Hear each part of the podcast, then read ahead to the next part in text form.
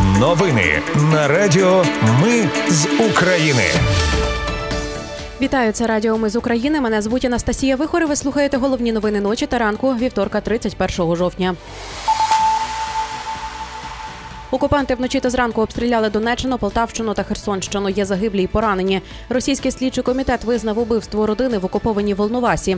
За два тижні до навчального центру в Румунії прибудуть літаки F-16 для України. А понад 123 мільйони гривень додаткових доплат отримали люди, що не брали участі у бойових діях. Про все це та більше за мить у новинах на Радіо Ми з України.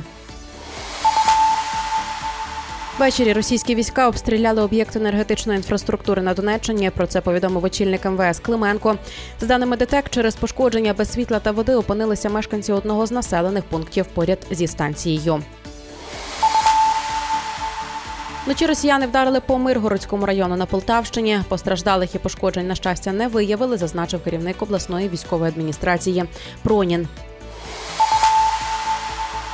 Напередодні ввечері війська Росії обстріляли Велетенське.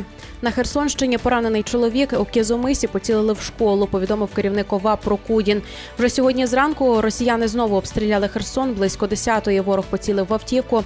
Коли її загасили, в салоні знайшли тіло загиблого. Повідомляє начальник міської військової адміністрації Роман Мрочко. Російський слідчий комітет визнав вбивство родини в окупованій Волновасі і повідомив про затримання двох підозрюваних. Це військові контрактники з далекого сходу.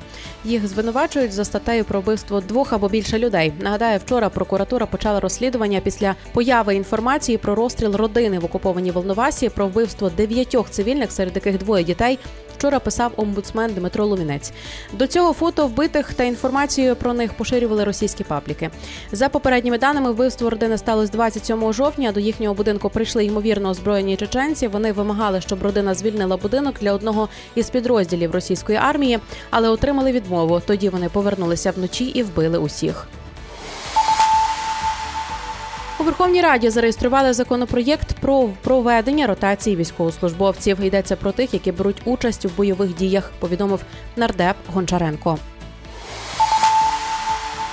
Новообраний спікер Палати представників США Джонсон вніс законопроєкт про допомогу лише для Ізраїлю, в який би мала увійти допомога України та Тайваню. Білий дім закликав палату не політизувати інтереси нацбезпеки і виділення грошей на допомогу Україні та Ізраїлю.